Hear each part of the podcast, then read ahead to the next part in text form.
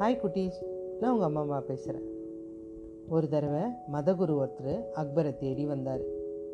தேடி வந்துட்டு அவரை வணங்கி நிற்கிறாரு அக்பரும் அவரை உபசரித்து நிறைய பரிசெல்லாம் கொடுத்துட்டு அதுக்கப்புறம் அவருடைய ஆசிர்வாதத்தையும் வாங்குறாரு. இதை பார்த்த பீர்பாலுக்கு சுத்தமாக இது பிடிக்கல. இதை பார்த்த அக்பர் ஏன் பீர்பால் உங்களுடைய முகம் சரியில்லை? அப்படின்றார். ஏன் உங்களுக்கு மதம்லாம் பிடிக்காதா? அப்படின்றாரு. இல்லை இல்லை. அப்போ இந்த குருவை பிடிக்கலையா? அப்படிலாம் கிடையாது. இப்படி தேடி வந்து உங்ககிட்ட பரிசு வாங்குறது எனக்கு பிடிக்கல அப்படின்றாரு. ஏன்? உங்களுடைய மதத்தில் இந்த மாதிரி குருலாம் இல்லையா? இருக்காங்க. அவங்கெல்லாம் குகையில் இருப்பாங்க. காட்டில் எங்கேயாவது தவம் பண்ணிகிட்டு இருப்பாங்க. நாம தான் தேடி போய் அவங்கக்கிட்ட ஆசீர்வாதம் வாங்கணும். அவங்க யார் வீட்டுக்கும் தேடி வரமாட்டாங்க. அது மாதிரி தான் இதை பார்க்கும்போது எனக்கு கஷ்டமாக இருந்தது. சரி அது மாதிரி அவங்க அப்படி நடக்கிறாங்க இவங்க இப்படி நடக்கிறாங்க இதில் ஒன்றும் தப்பு இல்லையே அப்படின்னு சொல்லிட்டாரு. இருந்தாலும் பீர்பாலை இது எப்படியாவது தடுக்கணும் மன்னருக்கு எப்படியாவது புரிய வைக்கணும் அப்படின்னு நினச்சி மன்னருடைய அறைக்கு வெளியில் இருந்த ரொம்ப விலையுறந்த கம்பளத்தை எடுத்துன்னு போயிட்டார். கால் மிதிக்கிற அந்த கம்பளத்தை எடுத்துன்னு போயிட்டார். அந்த கம்பளத்தை எடுத்துகிட்டு போயிட்டு ஒரு பட்டு துணியில் சுற்றி ஒரு காட்டில் ஒரு பள்ளம் தோண்டி புதைச்சி வச்சிட்டாரு. வச்சுட்டு நிறைய மண்ணெல்லாம் போட்டு மேடு மாதிரி ஆக்கிட்டாரு. அங்கே ஒரு காவலுக்கு ஒரு ஆளை போட்டு இது ஒரு பெரிய மகானுடைய சமாதி. இதை எல்லாரும் கும்பிட்டா நல்லது நடக்கும். இதை அக்கம் பக்கத்தில் கொஞ்சம் பரப்பி விடு அப்படின்னு சொல்லிட்டாரு. அந்த காவலாளியும் யார் பேர் வந்து கேட்பாங்க என்னப்பா இது? இதுங்களா ஒரு பெரிய மதகுருவோட சமாதி. இதை தான் நாங்கள் கும்பிட்டுருக்கோம் நிறைய நல்லதெல்லாம் நடக்குதுங்க அப்படின்னு சொல்லுவான். இதை கேள்விப்பட்டு அக்கம் பக்கத்துலேருந்து மக்கள் எல்லாம் வர ஆரம்பிச்சிட்டாங்க. அந்த சமாதிக்கு தினம் தினம் கூட்டம் வர ஆரம்பிச்சுது. வெளியில் பூக்கடை அது இதுன்னு போட்டாங்க. இதெல்லாம் கேள்விப்பட்ட அக்பருக்கு பீர்பாலை கூப்பிடுறாரு. அமைச்சரே உங்களுக்கு ஒரு விஷயம் தெரியுமா? இங்கே வந்து ஒரு பெரிய சமாதி ஒன்று இருக்கான் அந்த குரு வந்து அவ்வளோ சக்தி வாய்ந்த குருவான் அதை போய் கும்பிட்டு வரலாமா? எதுக்கு மண்ணா இப்போ போனோம்? இல்லை அண்டை நாட்டு மண்ணை என் மேலே படையெடுக்க வரான். நம்ம ஜெயிக்கணும். அதனால் போய் வேண்டிட்டு வரலாமே அப்படின்றாரு.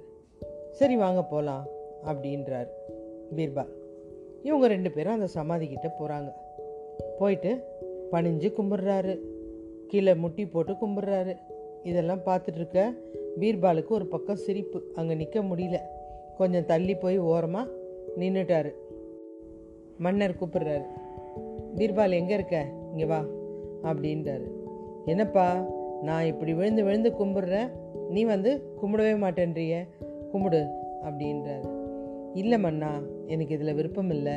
ஆனால் உங்களுடைய நம்பிக்கையை நான் கெடுக்க மாட்டேன் அப்படின்றாரு.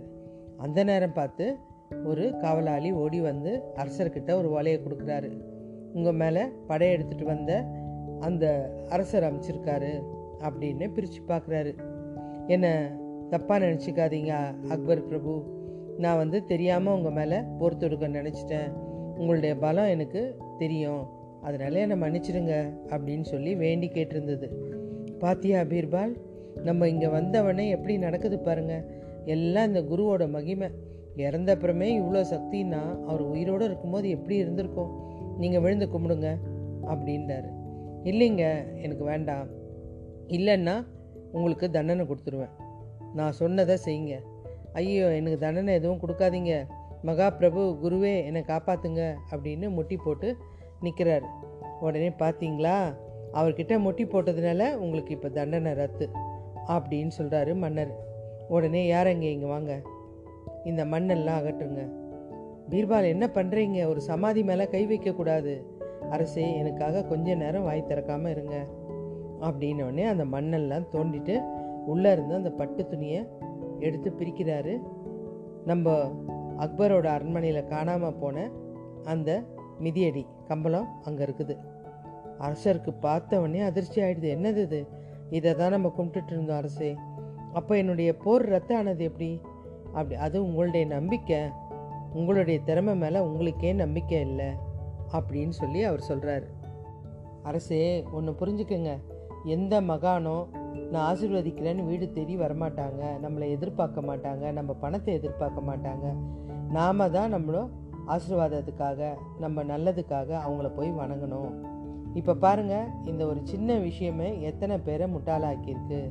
இனி இப்படி ஏமாறாதீங்க. அப்படின்னு அவருக்கு புரிய வைக்கிறாரு பீர்பால். ஓகே குட்டீஸ் பாய்.